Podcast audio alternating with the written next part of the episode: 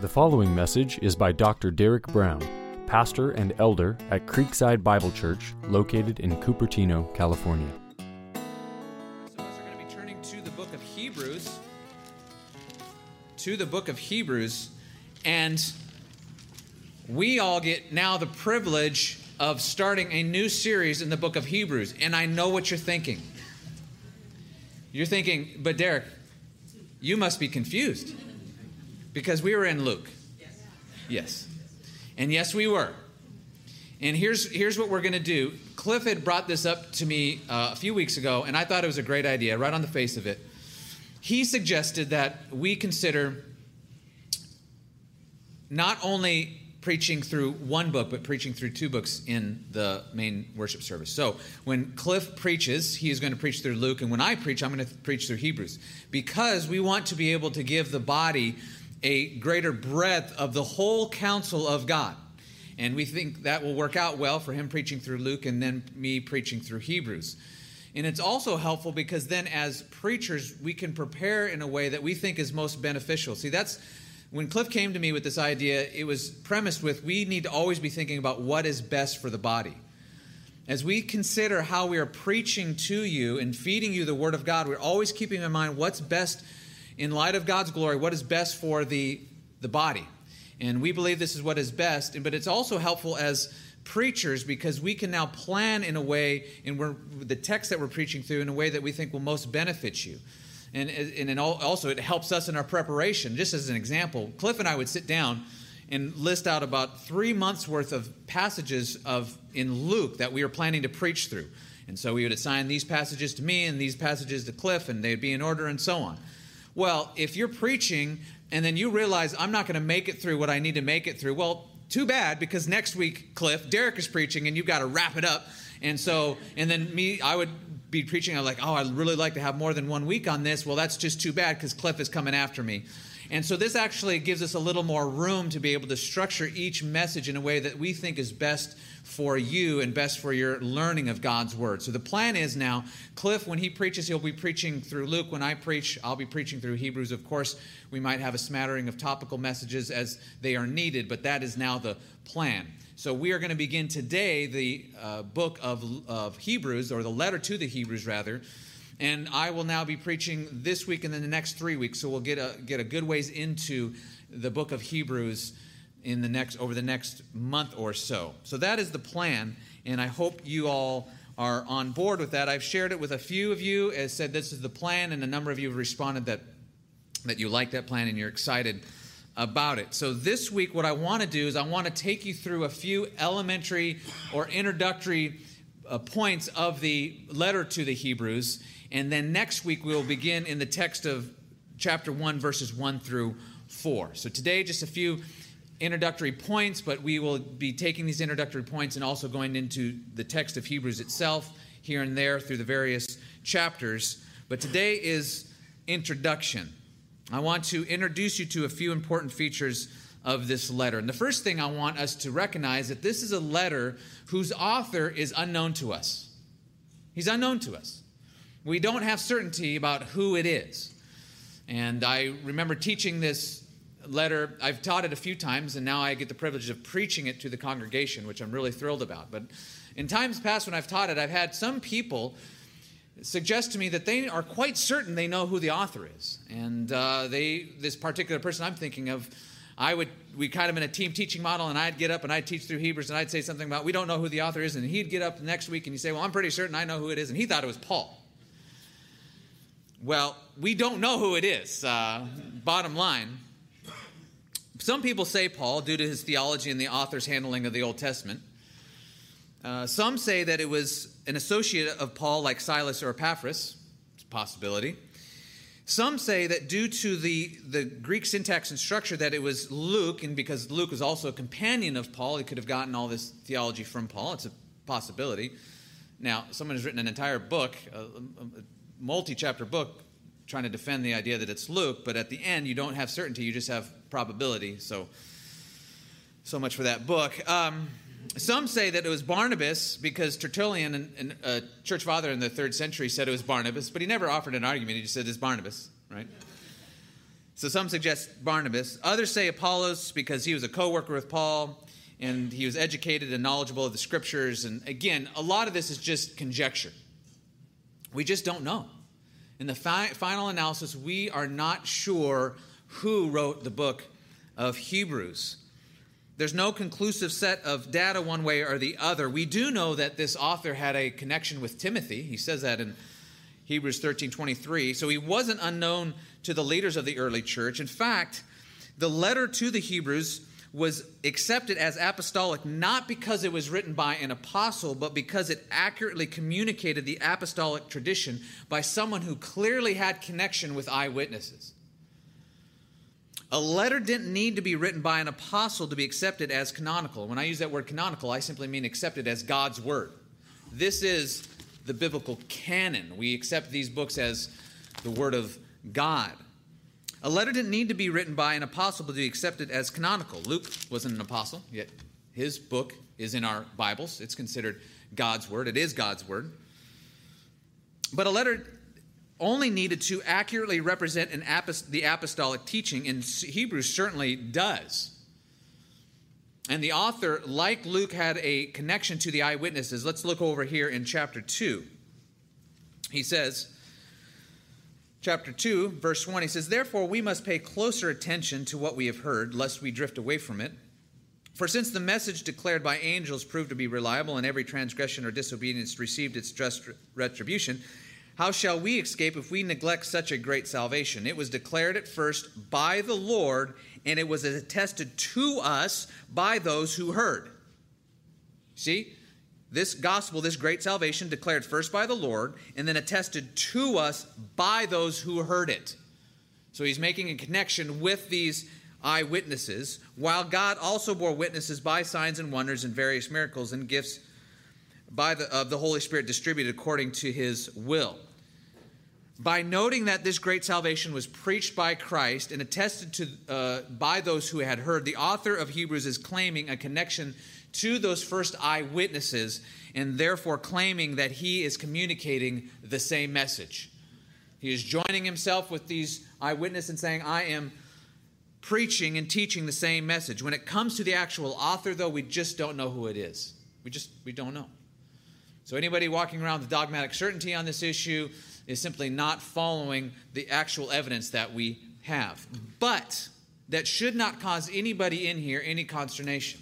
It should cause no Christian any concern that we don't know who this author is. Remember, I already said that a letter didn't need to be written by an, an apostle for it to be accepted as God's word. We know who the divine author was. It was God Himself through His Holy Spirit. That's why the book of Hebrews is in your Bible today. And it's why, for the last two millennia, Christians have received this letter to the Hebrews as God's written revelation. Why?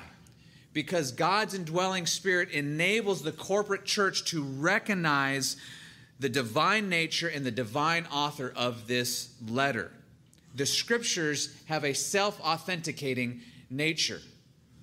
What do you need to recognize God's word? You need the Spirit of God and you need God's word. And you are able to recognize what God's word is and, and what it is not. If a letter is God breathed, it will be recognized by the church as God's word precisely because it is God's uh, God breathed. Contrary to the way the Roman Catholic Church understand this, understands these things, the church does not determine what books belong in the Bible. We didn't determine what books belong in the Bible. What the church does with the indwelling Holy Spirit is discover what books belong in the Bible. We discover by the way God has given us His Word and then enabled us by His Holy Spirit to receive that Word. We discover the words that are in fact God breathed, the letters that are in fact God breathed, as they are written and read and used throughout the church. You know, as I th- thought about this issue, is why, why did God not allow the name of the author of to the letter of Hebrews to be passed down from generation to generation. It's possible that God did this and precisely to get our attention fixed on the nature of scripture as God's as God breathed revelation. This is what I mean. The ultimate reason why any book is included in the Bible is because it is breathed out by God, not finally because the church decided to put it in there or because it was penned by one of the apostles. Paul was an apostle, and we know he wrote more letters that are in the than are in the New Testament. Why was his why were those letters not included in the New Testament? Because they weren't breathed out by God, that's why. Though they were written by an apostle. The letter to the Hebrews doesn't have an identifiable human author. It did have a human author, we just don't know who it was. But that is no barrier to it being accepted as Scripture because it is God breathed, written revelation that God's people can corporately recognize as such and has recognized as such for the last two millennia. The church has received this letter to the Hebrews as God's word. Why? Because it's breathed out by God, and we're able to recognize it by that indwelling Holy Spirit.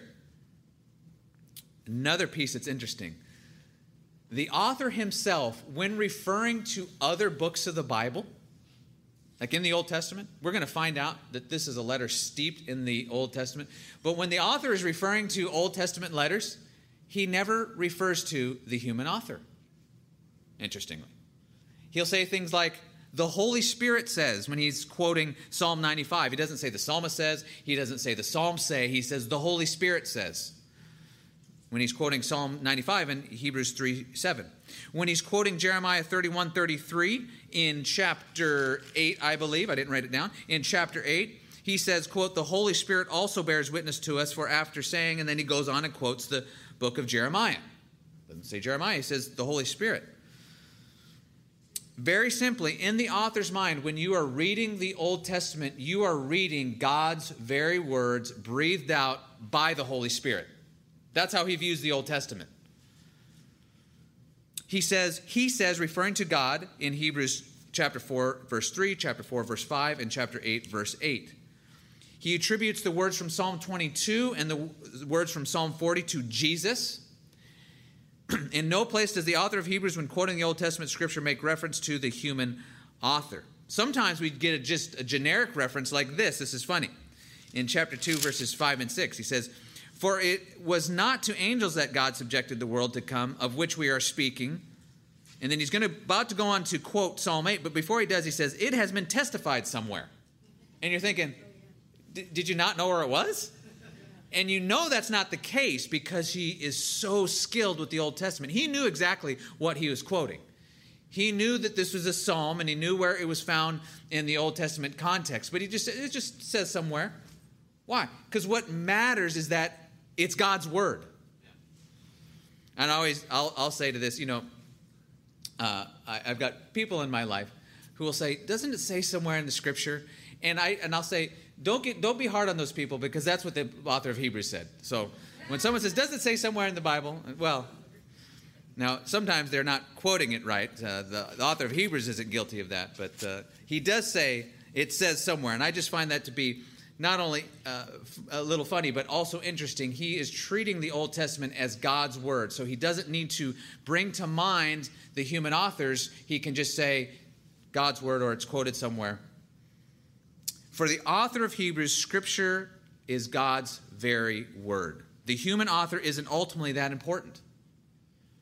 We're not disparaging the human author. God uses human instruments to accomplish his will, and it's a glorious thing and a number of the letters of the New Testament uh, and the Old Testament, we know who wrote them. But here it seems that we have an emphasis on this reality that the human author isn't ultimately who is most important. Who's most important? The divine author who breathed out these words. These words are ultimately God's words. And sometimes I think we need to be reminded of that. We talk about Paul, and we talk about Peter, and Peter wrote and Paul wrote, and I do this all the time. Ultimately, it is God's word. We're not preaching some opinion from Paul or some opinion from Peter. We are preaching the Word of God. So, because of the way the author of Hebrews treats the Old Testament scriptures, it isn't surprising that his own letter would make its way from generation to generation without his name. So that's that's my suggestion for one reason why we don't have the author's name. So it's a letter about whom we don't know very little about the, the author, but, but also is a letter written around 60 AD. It's written about 60 AD. And the reason why Bible interpreters land on this date is because the, the, the broadest range could be between about 60 AD to 90 AD, but I think there's enough evidence to show that it is likely written before 70 AD.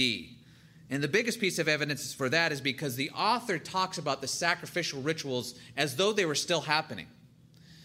And in 70 AD, when the Roman general Titus came in and decimated Jerusalem and decimated the temple after a, a Jewish revolt that had caused some trouble and, and caused Roman to really Rome, the uh, Roman uh, gen, uh, government to really clamp down on Jerusalem, they they had come in and just wiped out uh, Jerusalem and the temple. And, and but prior to that, the temple would have been functioning and the sacrificial system would have been functioning. And the author of Hebrews is, is exhorting the, these Jewish Christians to not go back to the, the old sacrificial system. He's talking about it in ways that makes it seem like it's still happening or still could be functioning. And it would be strange if the temple had been destroyed at this point because that would have actually really strengthened his argument. One of the main things that the author of Hebrews is saying to his listeners is the Old Testament sacrificial system is useless Christ is the fulfillment of all of these things. If you turn back to the old uh, covenant system, you no longer have atonement. The old covenant system was temporary, and how easy would it have been to say that, look, it was temporary, and it just so happens that the temple has been destroyed. See? Right? But he doesn't mention the destruction of the temple, which happened at AD 70, so likely this was written sometime in 60 AD, sometime between 60 and 69 AD. And that's the position that I take. It's also a letter that was likely a sermon. It's a letter that was likely a sermon. There's some evidence, there's a fair amount of evidence in uh, the book of Hebrews that it was a sermon. One piece is that it just begins abruptly, just starts with the subject matter without any introduction of the author any reference to the recipients, no greeting, and just boom, all of a sudden we are right into the sermon. Today I didn't step up and say, Hi, again, my name is Derek, and I'm addressing the, this church at CBC and give you the. I just got right into here, we're going to be preaching Hebrews, and, and we're off to the races. The author does that very thing here, so that gives rise to the interpretation that this was originally a sermon. You do have at the end of it, though, some elements of a letter like a final benediction, final blessing. And the author himself says this in Hebrews 13 22 I appeal to you, brothers, bear, uh, bear with my word of exhortation, for I have written to you briefly. So he even says, You know, I'm, I'm writing to you. But this word for exhortation is the same word that was used for Paul's sermon in Acts 13 15 to, in Pisidian Antioch, which gives some evidence that this was a sermon. And importantly, this is really important, the, this letter to the Hebrews is full of exhortations and warnings that are a little more fitting for a sermon than they would be for some sort of simple letter. So, we are to view this letter, and, and as we'll get into it, and one of the things I'll even mention is that this, this book has some remarkably complex Greek structure, language. It's very polished in some parts which is why some people say it was Luke. But ultimately, this book is not given, or this letter was not written as a theological essay. Its aim is vitally pastoral, and that's how we are going to treat it. It's not a theological essay or treatise, although it has some of the most sublime theological statements you'll find in the Bible, particularly about Jesus Christ and what he's done. But it's not ultimately some sort of theological treatise. Listen to how one commentator describes it and describes the author's aim in writing the letter to the Hebrews. Quote, the author isn't attempting to amaze us with his theological sophistication, which there is a fair amount of. His understanding of the relationship between the relationship, uh, the understanding of the relationship between the old covenant and the new, his reading of the Levitical and Melchizedekian priesthoods, and his construal of the Old and New Covenant sacrifices. These are a number of things that he does deal with in detail, and they are complex and weighty. but he writes for a practical reason, which becomes evident when we observe the warning passages that permeate the letter. The author has a very clear, unmistakable pastoral point. All of that theology serves a pastoral point. In fact, and, and, honestly, that's what theology should do. It should always serve a pastoral point. And this is what it is it's for every single one of us. He is urgently exhorting his readers and his listeners to not fall away from Jesus, because if they do, they will incur eternal condemnation. The pastoral warning, the pastoral point is to his readers and listeners and all of us today to not fall away from Jesus because if we do, we will incur eternal condemnation. And if that sounds a little jarring to you, that's okay. We are going to give careful attention to this pastoral aim. It's going to be one of the main things we give our attention to as we walk through this book, this letter, chapter by chapter because we need to see how what I just said ties into the doctrine of eternal security, which is what made my statement I just made a little jarring in some of your minds and hearts. You mean, wait, you're telling me to not fall away from Jesus because I would incur eternal condemnation if I fall away from Jesus? Wait, I thought we were eternally secure. Well, you are. He is not suggesting that a true believer can forfeit their salvation. But we'll talk uh, about precisely why he gives such warnings in a few minutes. This is also a letter written to a group of Jewish Christians. One thing that becomes rather clear, and when we're trying to understand the context of these letters, you have to be kind of reading between the lines, so to speak. You, you, you, you are reading what they've written and then try to surmise from that what was actually going on. And it appears that you have a group of Jewish Christians who are being tempted to go back to the old Jewish rituals through persecution. That's what appears to be happening. The phrase, the letter of the Hebrews, is attached to the earliest manuscript copies of the letter. And you can see that this is someone who is likely writing to Jewish Christians because of how much he utilizes the Old Testament in his argument. Where were these readers located? Well, one idea is that they were lo- located in Italy because the author says in uh, thir- chapter 13, verse 24, he says, Those who come from Italy send you greetings. And so the idea is like if he's writing to people in Italy, he's saying, I have some people from Italy who are with me who are not presently in Italy, and they send you greetings. So it's one possibility that they were in Italy. The immediate context is one of persecution, and this becomes pretty clear, especially in Hebrews chapter 10, 32 through 35, as we'll see in a moment. The listeners had already endured persecution, and it appears that they were tempted to find a way to escape persecution by going back to Judaism, go back to the Old Testament sacrificial system, the Old Covenant system. That's why the author labors so carefully throughout this letter to convince them that the old covenant system is done. It is futile. It is over. To go back to that would be to go back to no atonement. To go back to that would mean that you've given up Christ, you've given up salvation. These believers must hold fast their faith in Christ and not give up we even read that this morning. This sweet passage of Scripture that we read about the ability for us to draw near to the throne of grace is prefaced this way Let us hold fast our confession. That is what he is writing to these listeners to do. Hold fast your confession. You're being tempted to walk away from Jesus. You're being tempted to compromise. You're being tempted to, to turn away from Jesus in order to avoid the pain of persecution. Hold fast your confession. Don't give in and don't give up.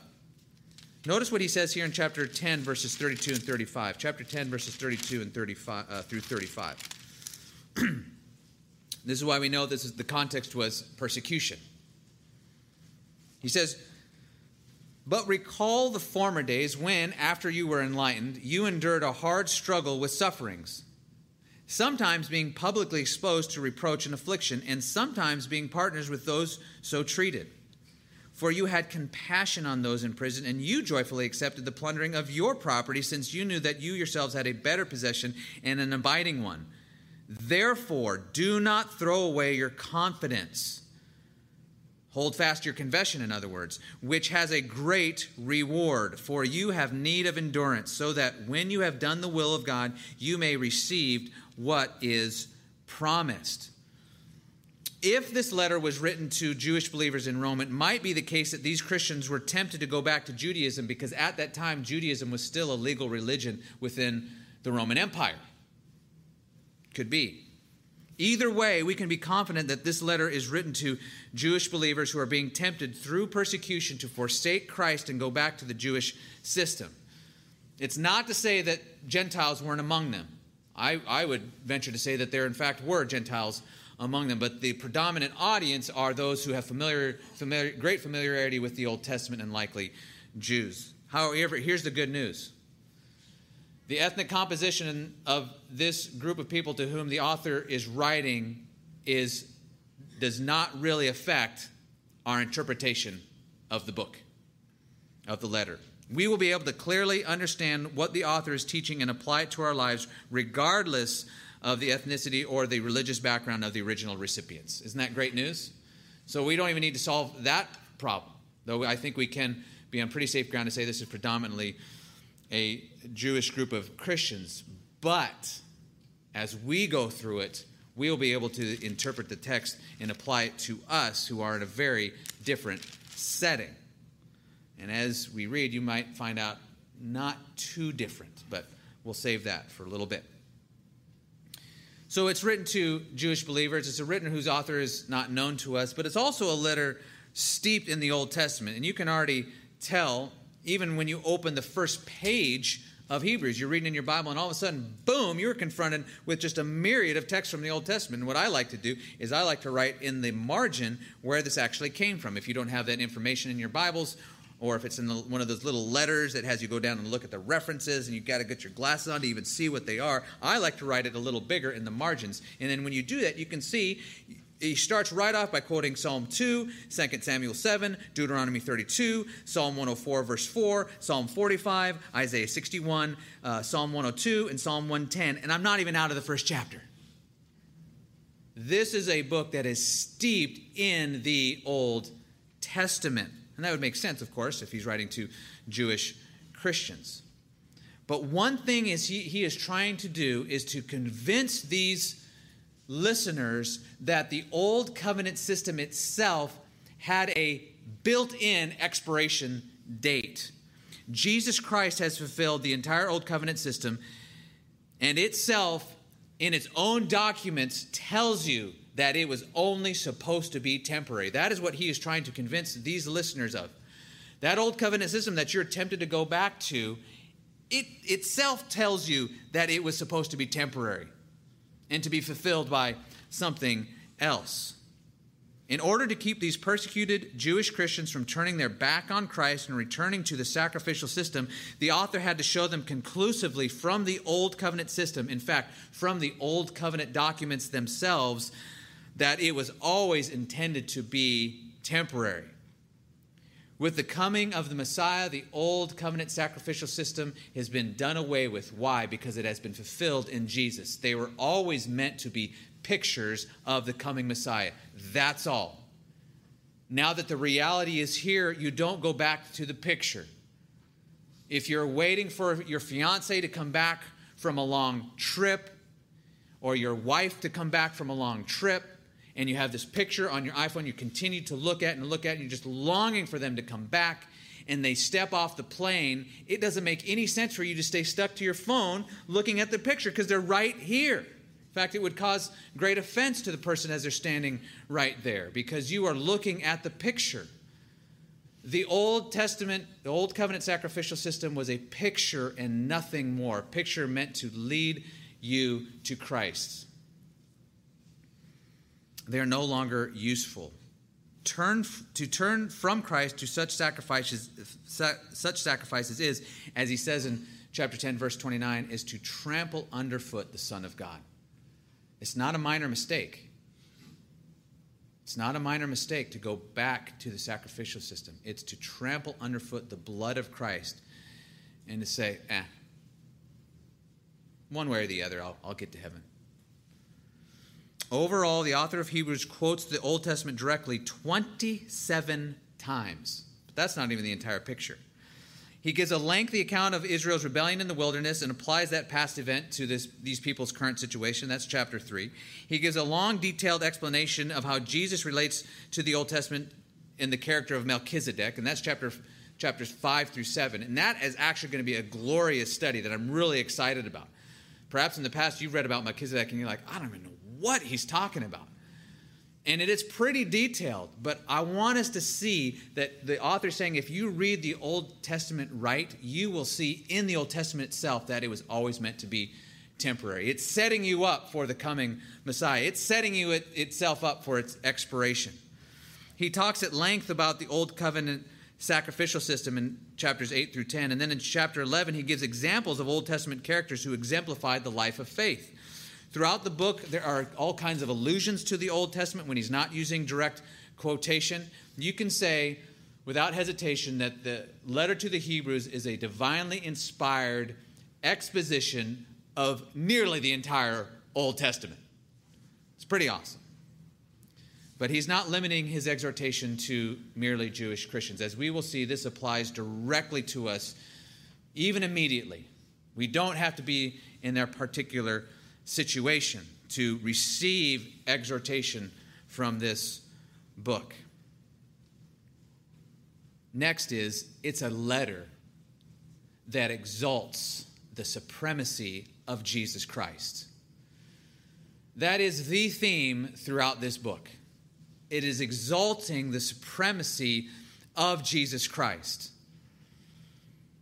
The author's goal in making a strong and detailed appeal to the Old Testament is to exalt the glory and majesty and sufficiency of Jesus Christ over all things, including the Old Covenant system, the Old Covenant leaders, even the angels. The aim to showcase the glory of Jesus Christ really is the central theme of the book of Hebrews. In the first chapter, the author labors to establish the godhood of the Son of God. That's where we'll start next week. Just text after text after text to display before our eyes that Jesus Christ is God and you can worship him wholeheartedly without any hesitation, wondering, is this okay? Can I worship Jesus? Yes, you can. Yes, you must. That's chapter 1. And then in chapter 2, the author explains in detail how Jesus is the perfect man. Right? So you go from perfect God to perfect man in chapter 2 who, and he has tasted death for all of his people. And he's able to do that because he is the perfect man. And then chapter 3, we see that he is superior to Moses. Chapters 4 and 5, we see that he is the sympathetic high priest who is who sympathizes with all our weaknesses yet without sin so we can lean on him and go to him to enable us to persevere through suffering and through sin. In chapters 6 and 7, we learn that Jesus' priesthood is better and more permanent than the Levitical priesthood. In chapter 8, we learn that Jesus is the priest of a better covenant, a new covenant. In chapters 9 and 10, we see that Jesus' sacrifice is the final sacrifice. And not only that, but he is the high priest who takes the sacrifice into the holy place, the Holy of Holies. Chapter 12, Jesus is the object of our faith. He's the author and finisher and the author and perfecter of our faith. In chapter 13, he's the great shepherd who is risen from the dead, through whom we, have, we live a life pleasing to God. So you can't read the book of Hebrews and not conclude that this is all about exalting the sufficiency and the glory of Jesus Christ. And I hope that's what we will be left with week after week as we make our way through this book. And if we haven't, then I haven't done my job. We badly miss the point of this letter if we don't see the supremacy of Christ through it. But, again, this exalted vision of Jesus throughout the letter is not meant to merely enable us to scratch a theological itch and go, hmm, that was interesting. Now on to lunch. Or become mere banter for some abstract Christological conversations. The author has a serious and pointed pastoral aim with exalting Christ throughout this letter. Here it is Because Christ is so wonderful and so glorious and so sufficient, take care that you do not fall away from him. That is the message of Hebrews, by and large. Jesus is wonderful, don't walk away from him. Jesus is glorious and sufficient, don't go anywhere else looking for any way or means of atonement. If you do, you will face eternal judgment. And that leads us in now to the last point. This is a letter of serious joy. Serious joy. And I'm choosing my words very carefully here. The author of Hebrews wants every person in here, he wanted every person he wrote to to be eternally happy. He wants us to experience exquisite joy, not what he will call later the fleeting pleasures of sin. That's in Hebrews 13, or I'm sorry, Hebrews 11 25. He's not interested in feeding you with frivolous, superficial, temporal levity, which is basically the sum and the substance of nearly all counsel we get in the world, isn't it? He wants you he wants to give you enduring, everlasting, deep joy, but in order to get us there, we need to take some things very seriously. And we are just conditioned to think that there is a necessary contradiction between joy or happiness. I just I use those words interchangeably. A necessary contradiction between joy and happiness and seriousness. Basically, the conclusion is if you're serious, you're not happy. Nothing could be farther from the truth, especially when it comes to eternal realities. You could think about it in temporal realities too. Someone who wants to experience the joy of athletic accomplishment. There's plenty of joy to be had in athletic accomplishment. Now, I didn't experience all that joy, except for in eighth grade when I kind of peaked and then I was just mediocre from that point on. But there is joy to be experienced in athletic accomplishment. But in order to get there, you have to take your training absolutely seriously, or you're not going to get there. You got to be serious about something, or you won't have that joy of having really accomplished something athletically. The same thing goes for the author writing to his people. There's no necessary contradiction between joy and taking something seriously. In fact, you won't be really happy the way God intends for you to be happy unless you take the issues of this book seriously. If we heed the words of this book, we will experience a deep and unshakable and lasting joy. There are some really sharp and serious and sobering words in this book. It has, at my count, one, two, three, four, five really serious warnings. The warnings you can find in chapter 2, verses 1 through 5, chapter 3, verses 12 through 15, chapter 6, verses 1 through 11, chapter 10, verses 16, uh, 26 through 31, chapter 12, verses 12 through 29. And you could even divide possibly 12 into two so that you have six. He will offer, I would say, some of the most sharp warnings in all the New Testament. The kind of warnings that shake you to your boots. But these warnings are not intended to make you somber or morose or doubting or glum. Let me say that again. These sobering, sharp, and serious words are not intended to make you somber or morose or doubting or glum like an evangelical Eeyore. He's my least favorite character in all of literature. Sorry for you Winnie the Pooh fans. These somber, I'm sorry, these sobering, sharp, and serious words are intended to set you on a path of genuine assurance and faith in Christ. That's what the warnings are intended to do. Listen to the way he ends, he, he ends one of his warnings in chapter 6. Probably the most brutal warning in this book is Hebrews chapter 6. And he, he ended up this way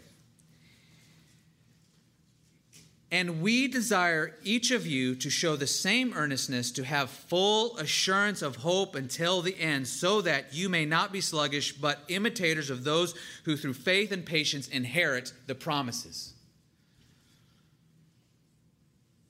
He wants you to experience the full assurance of salvation in Christ for your whole time on earth so that you will inherit the promises. Inherit what promises? the promises of final salvation. The promises of final salvation. And this is an important category for us to develop as we study through the book of Hebrews. We tend to think of salvation as a point in time event, and indeed it is. Okay? So this is a clear biblical teaching. You remember Paul's promise to the jailer in Acts 16? He says, Believe in the Lord Jesus Christ, and you will be saved. Believe, belief in Christ, salvation. Boom. Right? It's one of the distinctives of Christianity. You don't have to work for it. It's faith in Christ, salvation. Or another text, uh, Titus chapter 3, verses 4 through 5. But when the goodness and loving kindness of God our Savior appeared, he saved us, past tense. Not because of works done by us in righteousness, but according to his own mercy by the washing of regeneration in renewal of the Holy Spirit. Salvation occurred for you at the moment you believed, and you're regenerated by the Holy Spirit and justified in the name of Jesus Christ. But the author of this letter to the Hebrews emphasizes, he's not discounting what I just said about that point in time salvation, but he's emphasizing the future nature of our salvation. We would call this final salvation. We are not yet to our final home. Agreed? Anyone want to dispute that? we are not yet to our final home. We are saved, but there's still more to come we are you can say we are saved and we will be saved that's why jesus could use language like this the one who endures to the end will be saved right? We are saved we will be saved.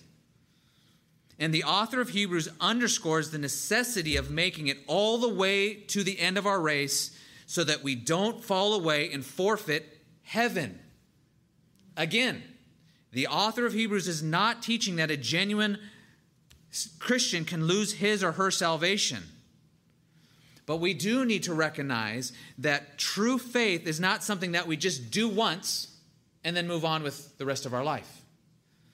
If we've truly believed in Christ, we will continue to believe in Him for the rest of our lives. If you trust in Christ and you have saving faith, you will continue to believe in Christ for the rest of your life. But here's the question I want you to ponder as we work our way through this letter the question we have to answer is how does God keep us believing? How does God keep us believing? By what means does God keep us believing in real time? Not in abstraction, but in real time. How does He keep us believing? Yes, God protects and upholds the faith of the believer. But how does He do it? If you're a Christian here today, you're not a believer, you're not, you're not believing right now because of your willpower. As though you are just willed it to happen. I am not going to, I'm going to keep believing, I'm not going to fall away. You're not believing by sheer, sheer willpower. And, and praise God for that, because if it was left up to my willpower, I would have stopped believing right after I first believed, because I know my sin and I know my own temptations. No, it is God who keeps us believing. It is God who protects and upholds our faith. That is the clear teaching of the New Testament. Romans 8, 28 through 39 is an excellent text to go through, go through to learn this very truth. It is God who protects our faith, who upholds our faith even in the worst of difficulties. When you think, my faith will certainly fail, all this trouble and sorrow and trials and suffering, it's going to rob me of my faith. I no, Romans 8 28 through 39 says, No, God will protect it. God will protect your faith. But the same Paul who wrote that also said, I have kept the faith. So we must keep believing. The question is, is how does God keep us believing? One of the important ways that God, through the author of Hebrews, keeps us on the narrow path of faith, here it is, is by using sharp warnings of what happens if we come off the narrow path of faith. One of the ways that God keeps you and me believing is by giving us warnings of what will happen if we stop believing. It's incredibly wise. It works like this, and this is a little illustration that I've thought over and thought over and thought over that I hope gives you some light as we make our way through this book and try to understand how to apply these warnings to our present life and situation. Here's the illustration. Say I'm hiking with the family, okay? And we're hiking along and we're gaining some elevation. We've been on the trail for a while. Now we're gaining some pretty serious elevation. And now the trail transitions to a pretty narrow section. And we, we're on a pretty narrow ridge line, and we've got drop offs on both sides. Pretty steep, pretty treacherous, a lot of rock fall, not a lot of trees to break the fall. And, and if you go off on either side, you're going to be really hurt. So that's the section. We come up on this section. It's narrow, narrow, sharp ridge line, drops off, drop offs on both sides. And I turn to Ellie. And I look her and I get down on one knee and I look at her and I get really serious for a moment. And I say, Eliana, you can make it through this, but look at me. You have to hold my hand. Do not let go. If you let go, you will fall off on either side and you will get badly hurt. Look at me. Do not let go of my hand. I'm really serious. Why? Because I'm mean? No, because I want her to get her to the other side. That's why. Don't let go of my hand. And when we make it to the end, then you will have a beautiful view of the valley and you'll get to eat those really good cookies with the frosting with the little sprinkles. You know which ones I'm talking about? The, the mother's ones, you know, the animal cracker ones with the frosting and the sprinkle that you could have to eat the whole bag. Those ones. You get those ones, okay? And she's like, yes, it's the best reward ever, right? But you have to hold my hand. If you let go, it will be a disaster for everyone, okay? She looks to me. She trusts my word. She hears the warning. She holds my hand. We make it all the way. But the warning was a real warning. That's why she didn't let go.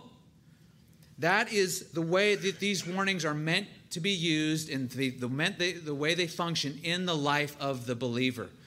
God is giving them to you to keep you believing. And you know what it takes? It takes some sharp words of what happens if you let go. That's how these warnings are meant to function in the life of the believer. They are not meant to get you to doubt your salvation or to have no assurance and walk around in all kinds of doubt. They're intended to do the exact opposite, to get you to have real, not false, but real assurance. How you understand the nature of these warnings and how they apply to us is, in my judgment, after many years of studying and wrestling over and teaching this book, how you understand and apply these warnings is one of the, if not the primary way that Bible interpreters get the interpretation of Hebrews wrong. And, times they, and sometimes they get it really, really wrong, and it causes a lot of trouble for people.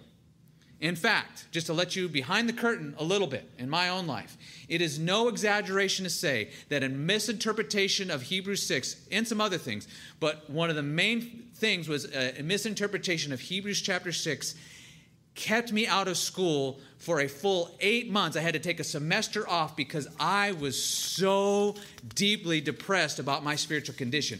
I was convinced I couldn't be saved. Why? Because I had a misunderstanding of Hebrews chapter 6 taught by a Christian teacher that had wedged its way deep into my soul that I could not shake. And it kept me at home for eight months, unable to even go back to college because I couldn't even think straight because of misinterpretation of one of the most important pieces of Hebrews. So I have a vested interest in making sure we get this right and making sure that you get it right because when you get it wrong, it has the, the tendency to really undermine your faith. So, by God's grace, I pray that we will have real clarity on what these warnings mean and how to apply them with the goal of deepening your assurance. And if there is someone here who has a false assurance, to then get you to have real assurance in Christ. That's the goal of the, the book of Hebrews. The warnings are meant to serve that pastoral goal for you and for me. So, next week, if you want to turn back to chapter 1 now, next week, chapter 1, we will begin our trek through the letter to the Hebrews. And if you would just indulge me again, another hiking illustration. when you when you're going hiking, you need to usually usually you need to make your way through a good uh, bit of trail before you get to the vista or the lookout or whatever it is. We're going to start at the trailhead next week, but in God's grace, this trailhead begins with a glorious vision of the celestial city already laid out before us. And He's going to give us Jesus Christ in all of His majesty and glory, even before you start out. So, this trail begins with a glorious view. Immediately as we go into the book, we are given a glimpse of the glory and Godhead of the Son of God. And so that's what we will draw our attention to next week. There'll be plenty of challenging sections on this trail, okay? But they will pay off for you if you stick with it and take them seriously. The spiritual dividends will be tremendous, I pray and expect. So that's the plan for us. But remember, the aim of all of our study through this book is to stir up our faith in Christ so that we all, with firm assurance, will persevere with hope until the end. Let's pray. Heavenly Father, uh, I'm excited to preach through this book of Hebrews. Thank you for the opportunity. God, I do ask that you would bless it, that all of us would have clarity on what it's teaching, that we would have serious joy, not a frivolous joy, not an unrooted or ungrounded joy, but a real joy in Christ. Give us eyes to see and hearts to feel the the word that is being preached. And we ask your blessing upon it in Jesus' name. Amen. Thank you for listening. For more information about Creekside Bible Church, please visit our website at creeksidebiblechurch.com.